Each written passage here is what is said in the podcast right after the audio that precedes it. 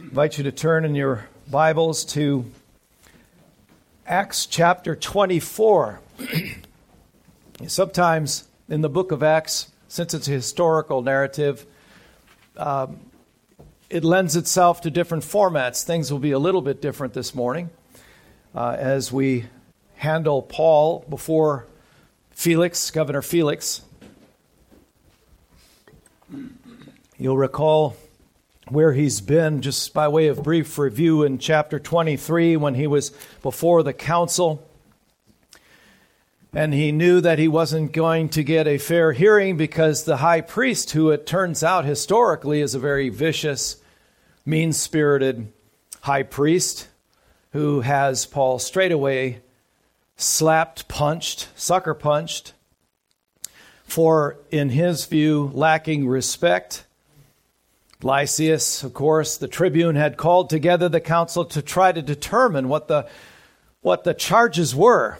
The Romans struggle, I'm sure, as it is, to understand uh, the laws of Judaism.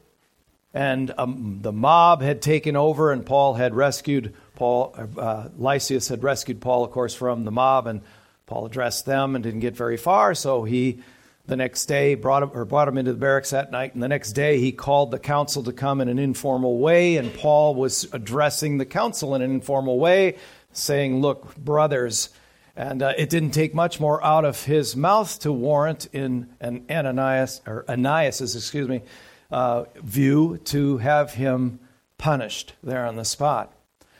Realizing that, he went to what maybe we can assume was a plan B, which was to just kind of throw a bomb in the room to end the whole conversation with regard to any defense that might be fairly made otherwise.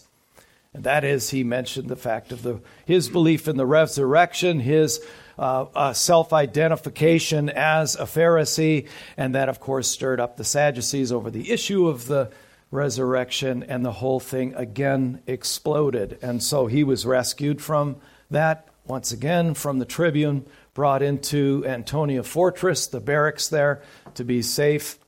And then we become aware of something that follows after that. It's rather interesting in terms of God providence. We looked at this last time the providence of God making Paul's nephew aware that there was a plot now. There was actually 40 zealous men who had taken a vow that they would neither eat nor drink until the Apostle Paul was dead. So these men are dead serious, to say the least. And so he t- was able to share that with Paul, and we're struck by the amazing bit of providence there that Paul's nephew would happen to become aware of this plot. And so he told Paul, and Paul just said, Listen, um, tell the centurion that you need to go talk to the tribune and share this story with him. He does. The tribune has a deal of a measure of respect for Paul. And so he still, without, he could be in very much trouble with the emperor, with the Roman government, if he doesn't find legitimate charges against this man. You can't just beat somebody to death in the streets. It's not allowed in their efforts to keep the peace. And that's his main assignment as the chiliarch, as the uh, uh, one responsible for the entire garrison that's protecting uh, Jerusalem. And so he is made aware of this. The centurion takes his nephew to uh, him to talk to him, and he makes a plan immediately right there on the spot. He writes a letter to Governor Felix, and he writes it at the end of chapter 30, uh, 23, rather, verse 23 and following, where he is pretty much apprising him of what's going on. He massaged the word, he wordsmithed a little, he kind of massaged the words, making himself sound more noble. I rescued uh, Paul and so on. So we covered that last time. So he's, we ended there where with his letter to the governor, and here's where we pick up before we enter into chapter 24. We're going to finish up with the end of 23, verse 31 and following. We'll pray and then we'll move forward. Verse 31 of 23. So the soldiers, according to their instructions, took Paul and brought him by night to Antipatris. And you'll remember that what Lysias had decided to do is muster up uh, 200 uh, foot soldiers, 200 spearmen. Essentially, that's his infantry, 400 men, and 700, or I'm sorry, 70 on horseback, including uh, giving Paul his own uh, ride as well. He had his own horse, and sending them uh, and to get, provide the safety till he can get him to the governor Felix in Caesarea. So he goes on here. And on the next day they returned to the barracks, letting the horsemen go on with him. When they had come to Caesarea and delivered the letter to the governor, they presented Paul also before him. On reading the letter, he asked what province he was from, and when he learned that he was from Cilicia, he said, I will give you a hearing when your accusers arrive, and commanded him to be guarded in Herod's praetorium. Let's pray. Father, we thank you so much for this ongoing story. It's really seamless. We, because we are uh, subject to time that you've given us as a context, and you set us in, we must put in chapter breaks and verse breaks. And so, but this is an ongoing, unbroken work that you're doing through Paul. And so we thank you, Lord, as we're learning sequentially through this record of the history of the founding of the church. As you have gone to be with the Father, O Lord, you have sent your Spirit, and now we see the outworking of the Spirit in those who believe. And so, Lord, we pray that by your same Spirit, that we would be illuminated to the truths that you would have made known to us. So I ask, Lord, that you grant me accuracy and efficiency in the economy of words used, effectiveness in those words, O Lord, so that you might be glorified in the retelling of this story, in the preaching of your word. This I ask in Jesus' name. Amen.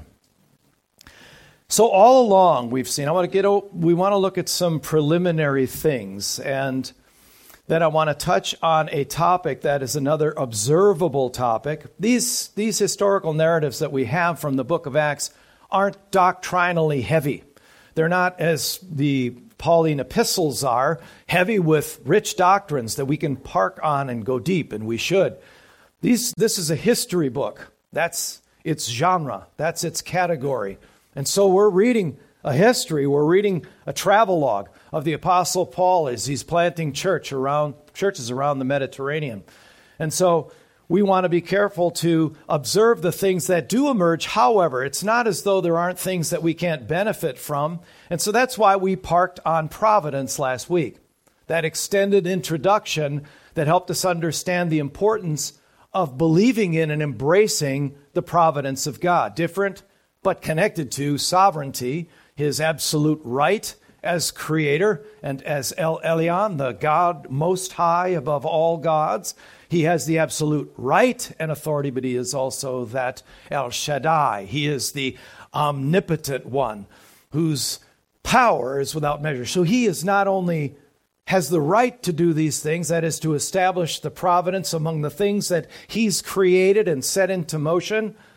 He's got the power to do it, and he will do it. He will do all things according to his will, as Ephesians 1 and verse 11 reminds us. And so we want to observe something else this morning that I believe is important, and it relates to something that two weeks ago I mentioned as an important topic, since there aren't, as I said, doctrines per se being given to us from as we are from a Pauline epistle, there are things that are important, nevertheless, that do emerge. And with Paul, you'll remember two weeks ago, we, we discovered the importance that he placed on a good conscience.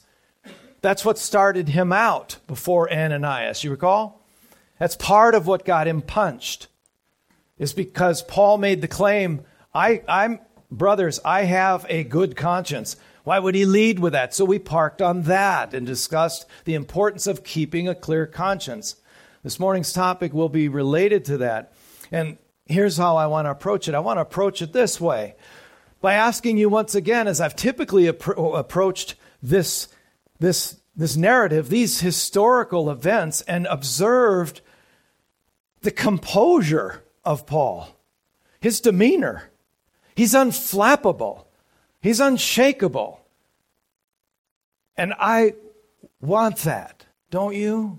Because we don't know what events will befall us next, providentially, right?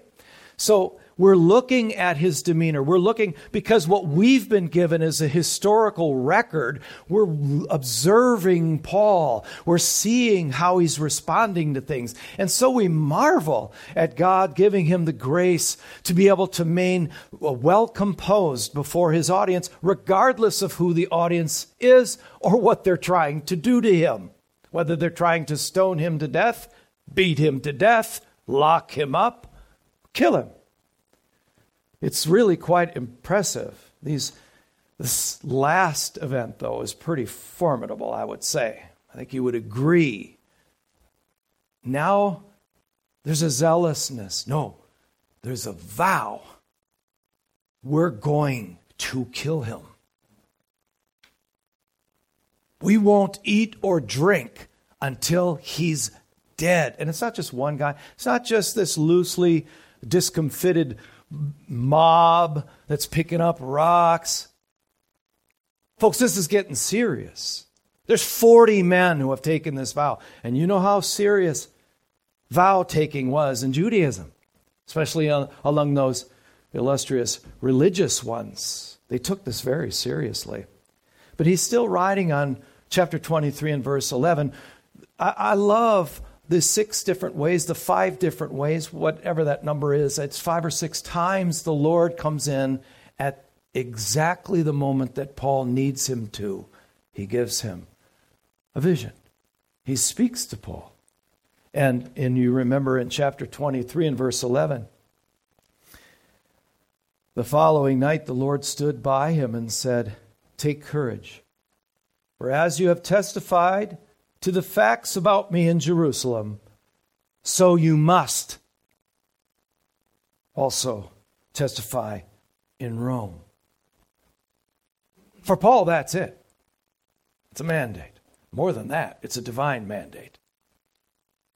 You must get to Rome. That would be tantamount to saying, Paul, you will be there.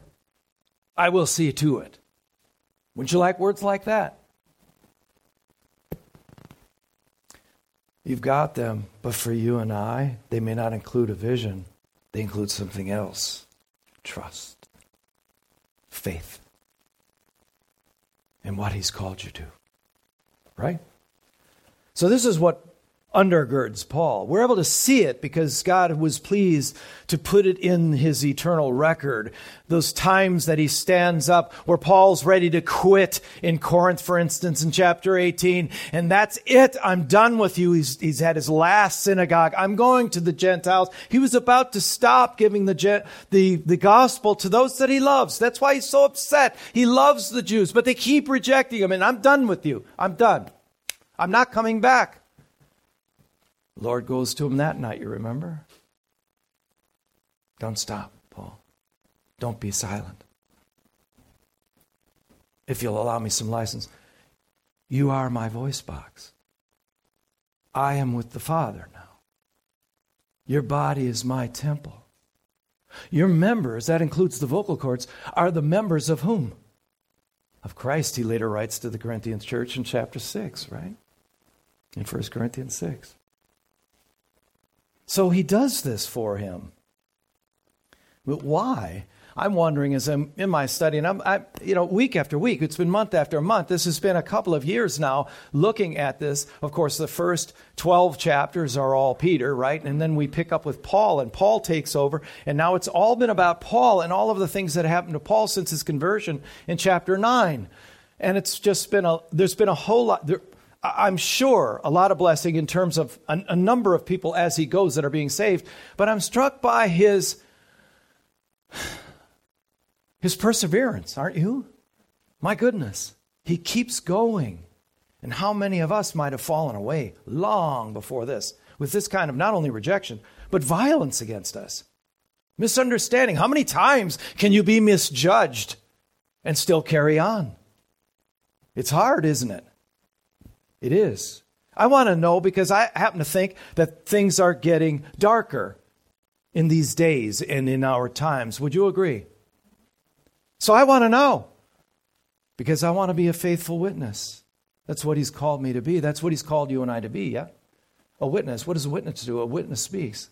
A witness talks, they don't withhold.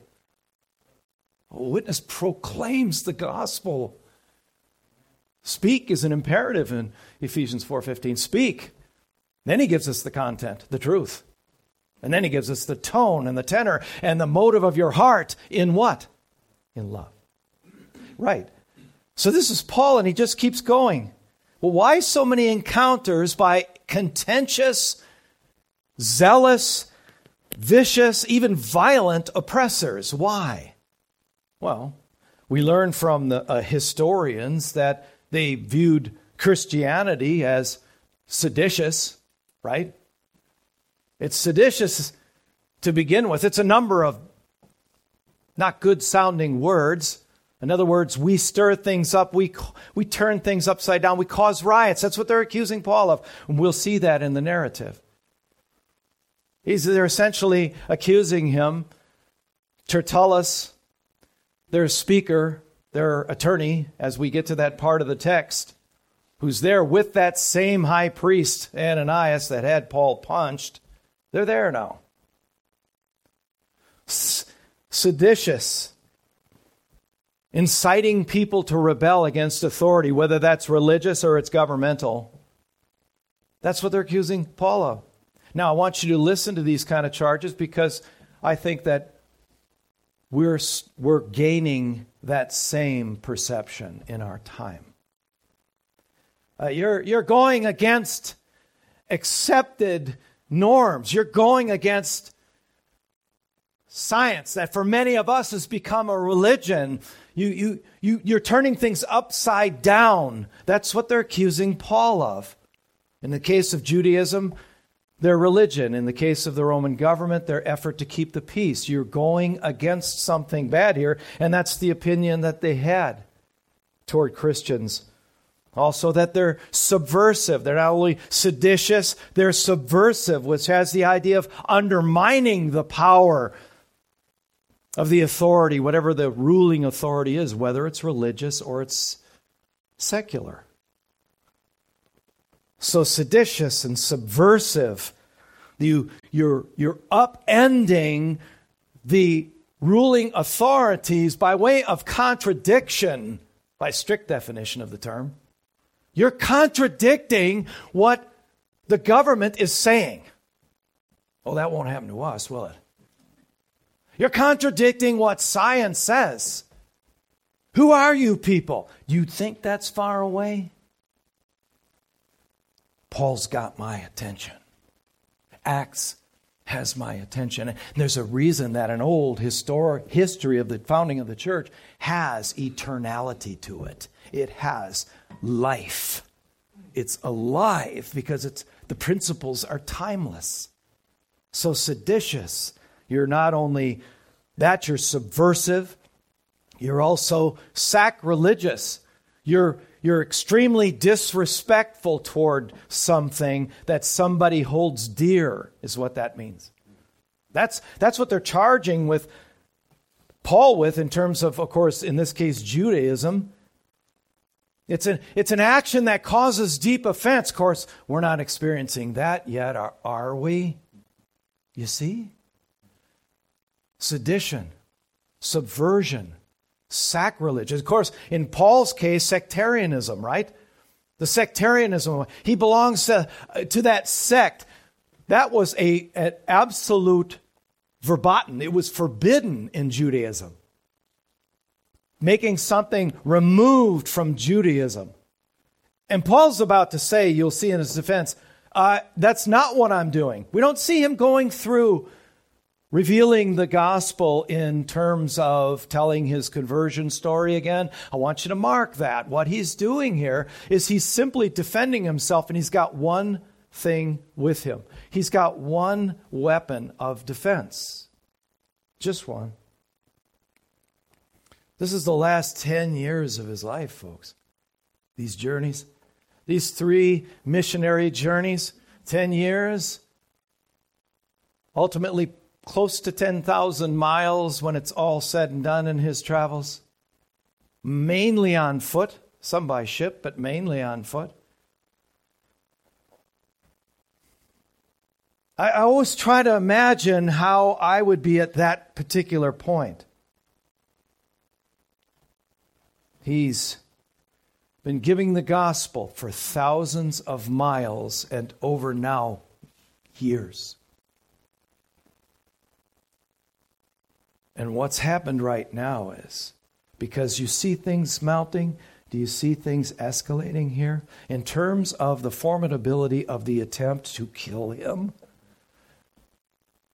he's up against the lie coming at him full force. The lie, of course, is unleashed against what? Go ahead, say it. Truth. Let's get used to saying it. That is the single weapon that Paul has as he stands before every tribunal, every governmental system or religious system, whoever he has to answer to as an authority, or whether it's a mob, whether it's a synagogue. What do you go there with? Bows and arrows, swords and shields, an entourage that's armed. What do you go there with? Is he wearing a coat of mail equivalent to our Kevlar vests? Love is what? Thank you, louder. Love in the Bible is vulnerable. Why? Because you're a truth teller. Because you represent the truth. You speak the truth. And does that not make you vulnerable? Yes, but some Christians,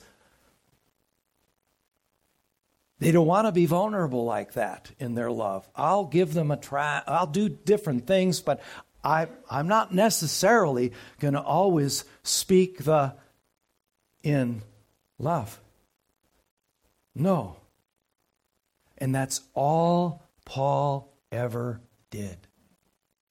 That is his single weapon. And we learn, of course, from Ephesians 6 that that's a very important piece of the armor that we're given. His coat, his, his uh, breastplate of righteousness, of course, is his clear conscience. We talked about how important that is. This is what he comes with. And it's not even a broad. I won't want the broadsword. You're facing a crowd. You want the broadsword, folks. You want that six footer that takes two hands that you get going, swinging above your head, and you take out whole rows of people if you need to.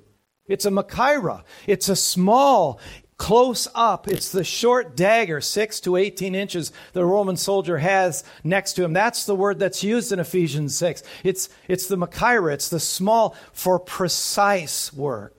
And that's how he uses the Word of God. That's how he uses the truth. Precisely. So you don't just blather things out. That's not wise. It might not even be loving the way you, you, you blurt out the truth. It's because you speak it in love that tempers what you say, when you say it, how you say it, to whom you say it. That's Paul. No more wonderful story about the Damascus Road. Ah, this is different. He's, he's different. But the, but the weapon is always the same. I will not go before anyone, no matter how much it might save my skin, as we would say, if it requires me to lie or even withhold truth or even compromise in any way to please those that I might stand before. He won't do it. So, what I'm getting to for our introductory topic this morning before we go into the text is the, the imperative we need we have right now for the truth. Have you been having difficulty finding the truth lately? It's going to get more and more difficult. As a matter of fact, often when truth shows up, in these electronic forms that we have to see it, oh, that's true, it disappears. It's vaporized. Where did it go? I don't know, and we just move on. Do you realize what will continue to happen? Who will stand for the truth? Who will be left standing to be a voice for him who is the truth? What lengths would we go to? I want you to listen to something. This is, this is 2,700 years ago that this was written through a prophet named Isaiah. I want you to you tell me if you think if you think, and I want you to be honest. You have to be truthful with me now. Now that we've talked about this, if this does not apply to our time, just please be be kind, will you? But tell me, say, you know, I don't really see that applying. Now listen to this. This is Isaiah 59, 12 to 15. Jude, is being indicted here. For our transgressions are multiplied before you, and our sins testify against us. For our, transgression, our transgressions are with us, and we know our iniquities. Here they are transgressing and denying the Lord, and turning back from following God, speaking oppression and revolt, conceiving and uttering from the heart lying words.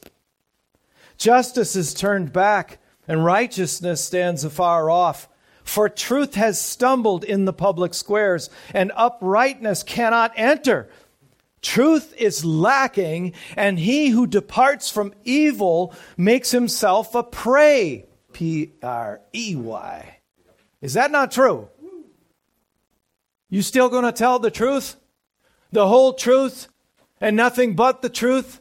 So help you God? Are you? I appreciate your hesitancy. That's sincere. We won't know until that time comes, will we? I like to think I would, but then again, so did a man named Peter.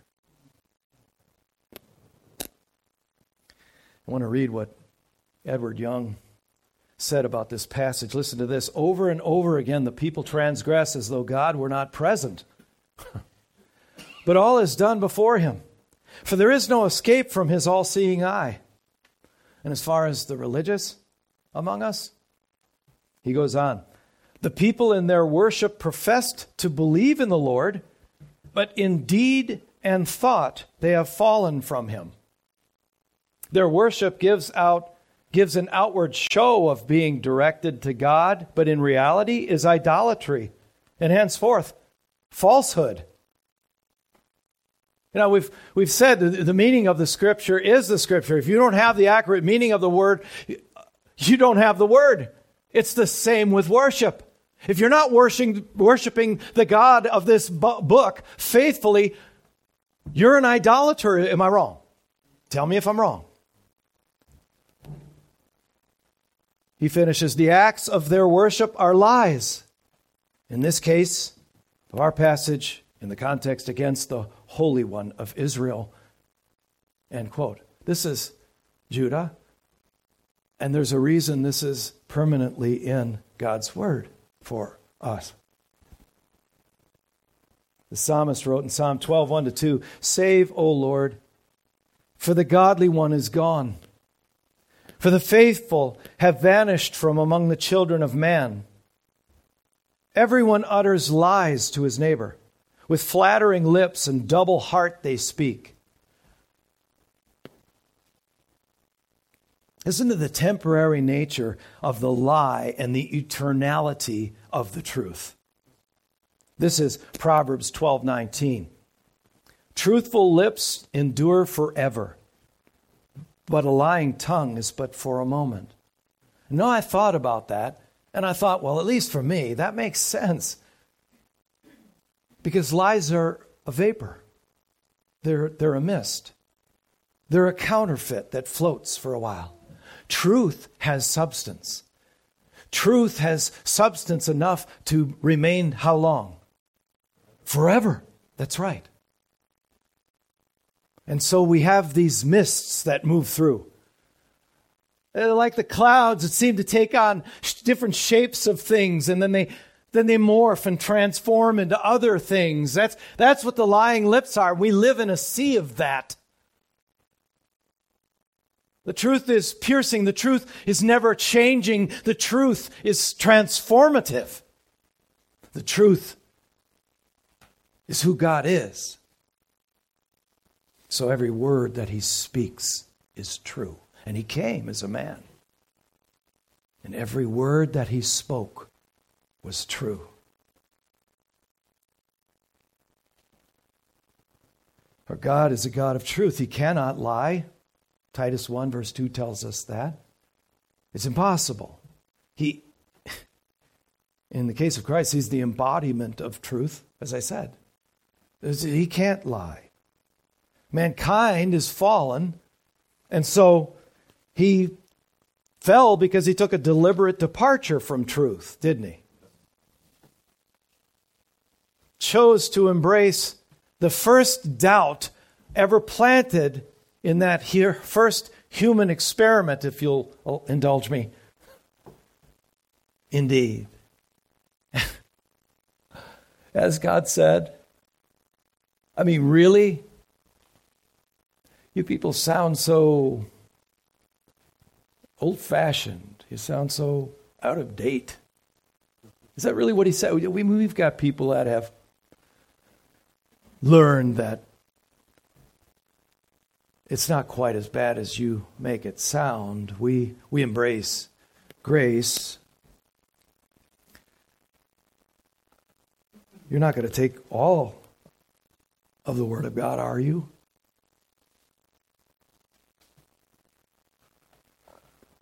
God promised to pierce the darkness of the spiritual depth and deception that permeates this fallen planet. He promised, and he did. Here's the promise Psalm 57, verse 3 in the NAS says, He will send from heaven and save me. He reproaches him who tramples upon me. God will send forth his loving kindness and his truth. And like a great shaft of light, piercing through the dark clouds and right down into mankind, he brings the truth. And the truth showed up. Aren't you happy?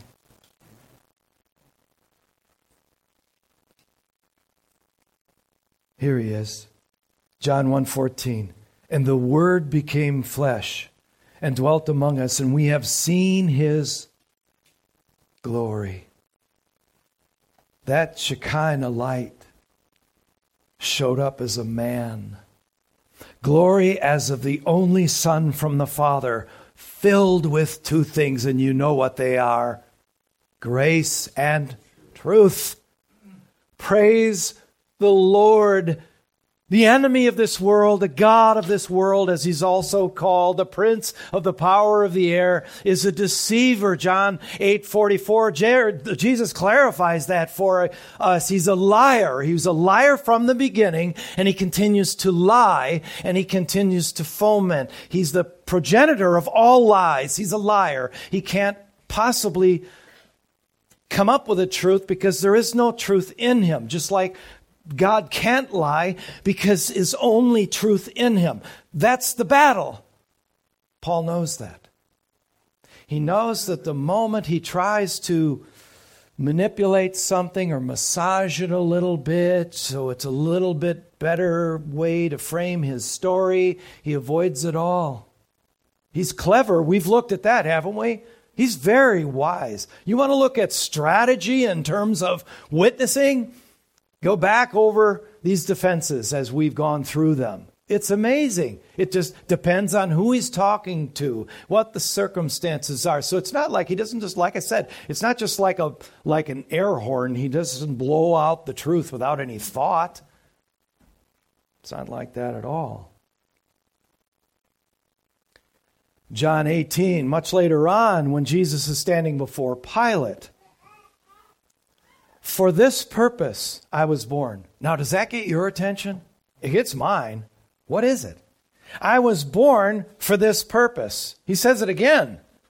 For this purpose I was born, and for this purpose I have come into the world. Because Pilate's trying to figure out who he is. And here's what Jesus says This is why I've come into the world to bear witness to the truth. That's it. And Paul knows that. So all he bears witness to is the truth. Now, these things are not true that I'm charged with. Even Lysias, to protect himself, sort of massaged the letter a little bit, right? It isn't exactly how it happened, right? Tertullus is going to do the same thing. He's, it's actually hard to get through his flattery with Felix, right? Mm-hmm. It's like, oh. And if that repulses you, that's a good sign. I'm good. I'm glad I'm not, you, you were repulsed too. It's like, oh, come on, please stop, right? Just stop. So, for this purpose, I was born. For this purpose, he showed up, right? Philippians 2 5 to 8, the kenosis. He left his majestic place by the Father and became a man a man, every bit a man, 100% a man, while still 100% what? God. The hypostatic union, another one that's like, don't ask me how he does. That's 200% to me, which doesn't make sense. That is bad science. That's God. To bear witness to the truth, and that's why David finally gets it in Psalm 51 in his great confessional psalm there. He said, he gets it now after being broken, after Nathan had to go in and say, You are the man, and now he's broken. And you can read Psalm 32 and Psalm 38 in that regard. But, but with Psalm 51 as his confession, Behold, you delight in truth. You delight in truth where? In the inward parts. That's so important. That's so important. So it's not just that we are to speak the truth. We are, all Ephesians 4:15, but it is that we are to be truthful people. See? You're to be truthful by character. Now that's Paul. It's not what truths are convenient to get my agenda going.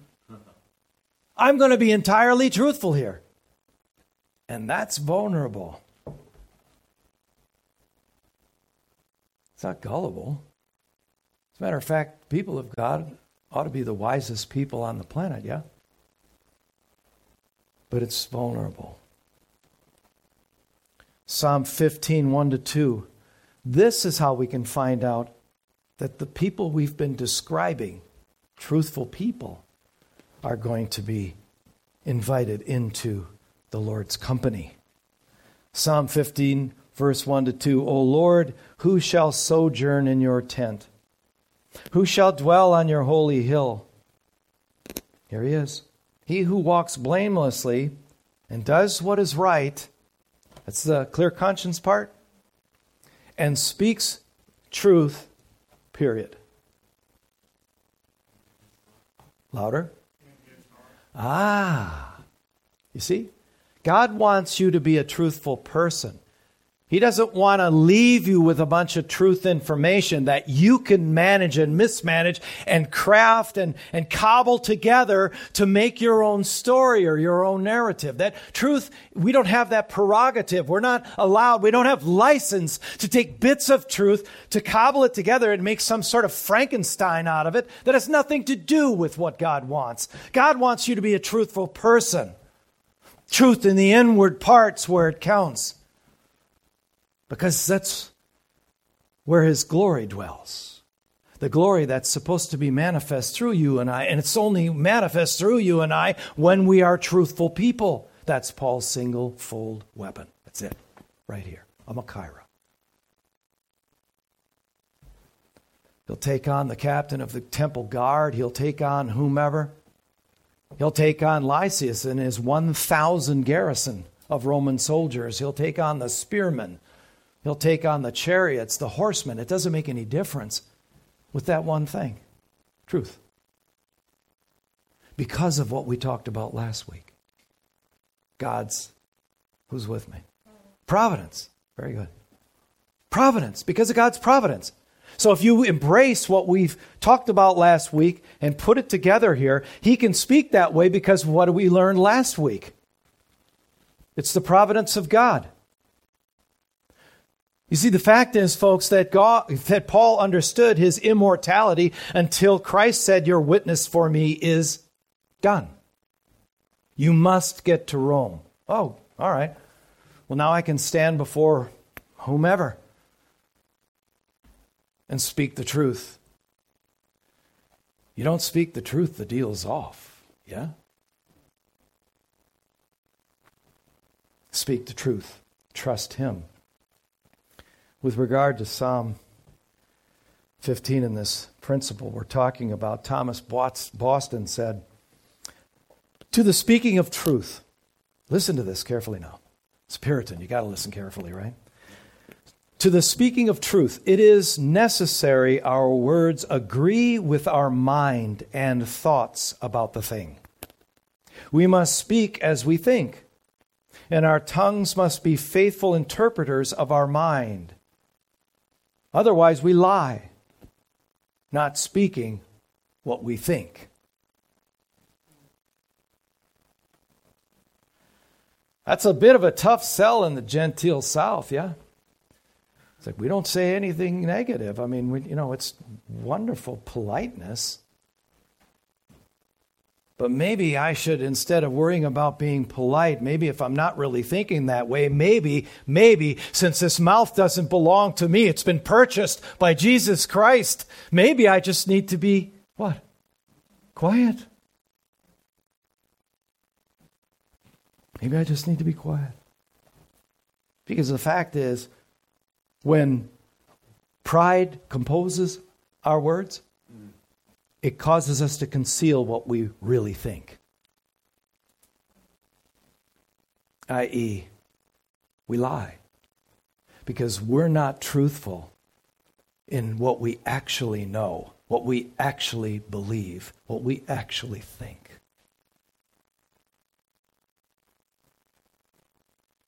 And we lie like the father of all lies. We're more like, we're taking up Satan's agenda more than we, than we are Christ's. If you want to see the contrast, look at the difference in our text between the respect, the proper respect that the Apostle Paul shows, and this fawning, uh, this, this false flattery that Tertullus gives. Verse 1 of chapter 24 after five days, the high priest Ananias came down with some elders and a spokesman, one Tertullus. They laid before the governor their case against Paul. And when he had been summoned, Tertullus began to accuse him, saying, Since, he's speaking to Felix now, right? Since through you we enjoy much peace, and since by your foresight, most excellent Felix, Reforms are being made for this nation. In every way and everywhere, we accept this with gratitude. But to detain you no further, I beg you, in your kindness, to hear us, and this is funny, briefly. Now, I don't know, maybe it's the time I spent in New York City, but that is clearly some schmoozing right there. It's disingenuous at the least. This is this is a lie. This Felix, by the way, this his name is Marcus Antonius Felix, according to the historians. Tacitus, as well as Josephus, give his name. This, he was, he was a, a rogue. He's, he was a former slave that only got this position through his brother Pallas, P A L L A S. Pallas was a former slave that Emperor Claudius really favored. And so through his brother, he got this gig. He is now governor. He worked his way up a little bit, but he's now governor of Judea. So here's what Tacitus wrote Unrest increased under his rule, for, listen to this, with savagery and lust he exercised the powers of a king with the disposition of a slave. End quote.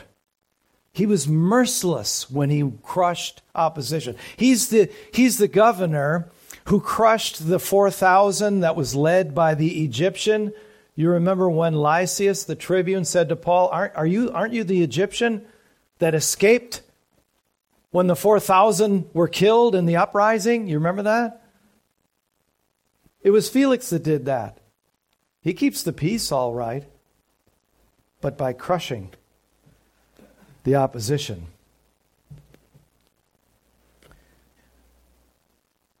What, what did one writer said? It just one writer said um, he creates a desert and calls it peace.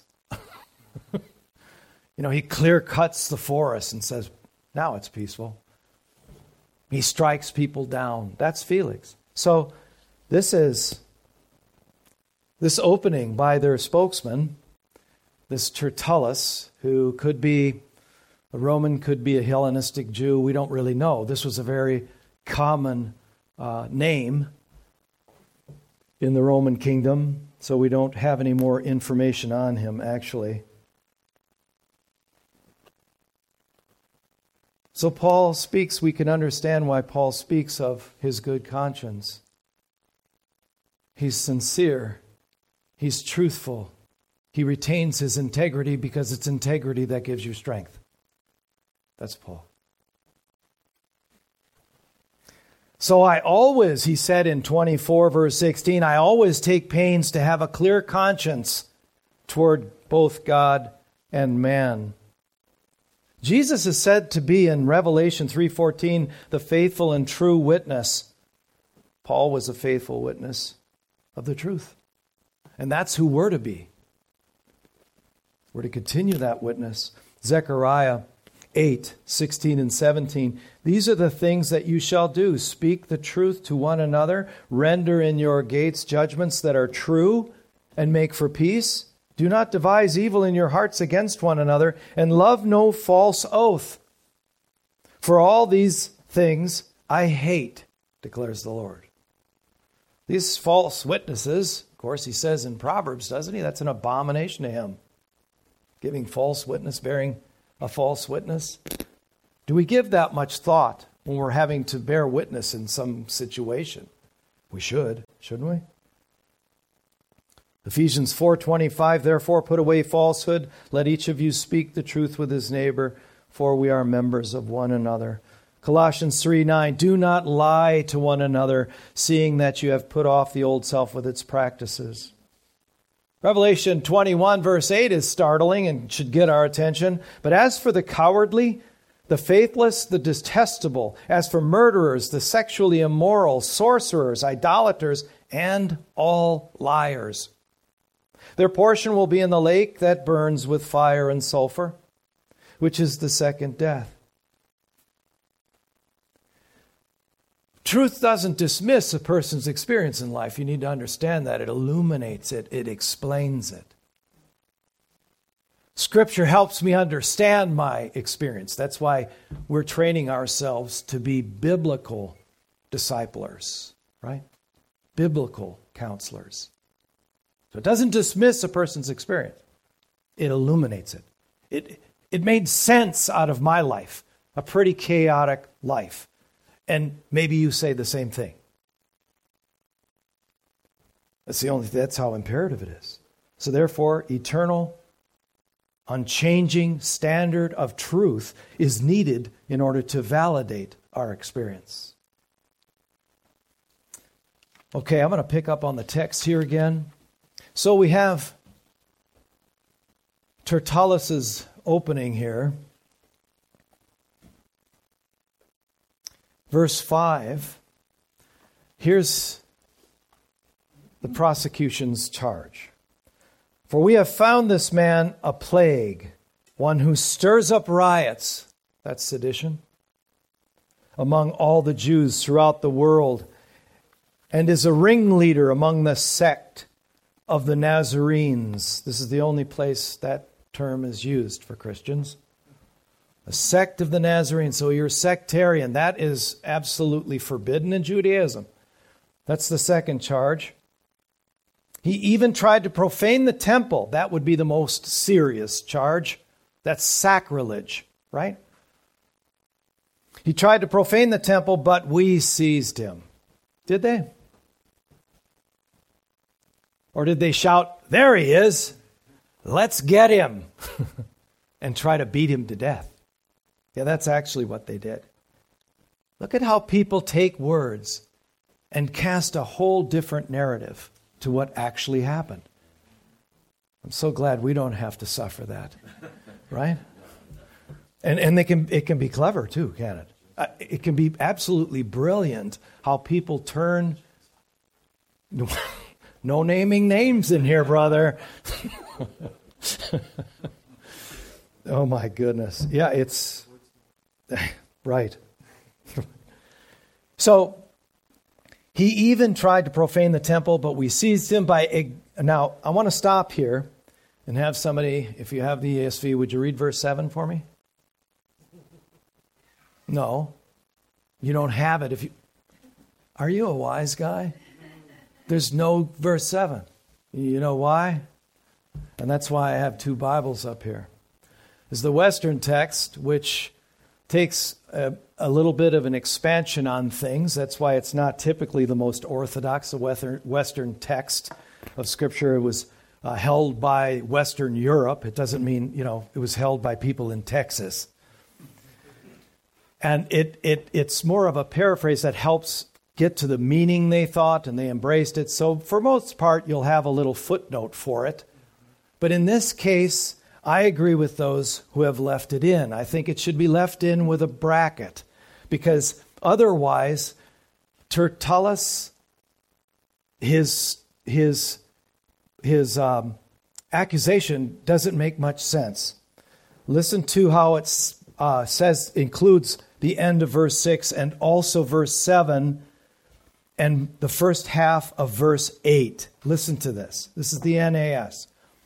So, verse 6 And he even tried to desecrate the temple, and then we arrested him. We wanted to judge him according to our own law, but Lysias the commander came along and with much violence took him out of our hands, ordering his accusers to come before you. End bracket. By examining him yourself concerning all these matters, you would be able to ascertain the things of which we accuse him. So, if, if that verse is missing, he's talking about who? He's not talking about Lysias. Who's he talking about? Paul. Well, what would Paul say if, if you questioned him? He's about to question him. What's he going to say? It's not true, right? So they spun a different story. This makes sense then, at least according to the Western text. And again, I, I wouldn't put it in there permanently. Some have. The um, ESV completely omits it, and I think that's unfortunate, but you do have it footnoted there. And it makes more sense. Went back and forth over this issue, and it clearly makes sense. The F.F. Uh, F. Bruce said on this regard the tone of the Western edition is so thoroughly in accord with the rest of Tertullus's speech that one is inclined to accept it as genuine. So you can take more than my word for it. Um, also, the NAS has it in brackets. So it was brought into the Textus Receptus, which is the received text, which was the text for which version? King James. So it's in the King James, it's in the New King James.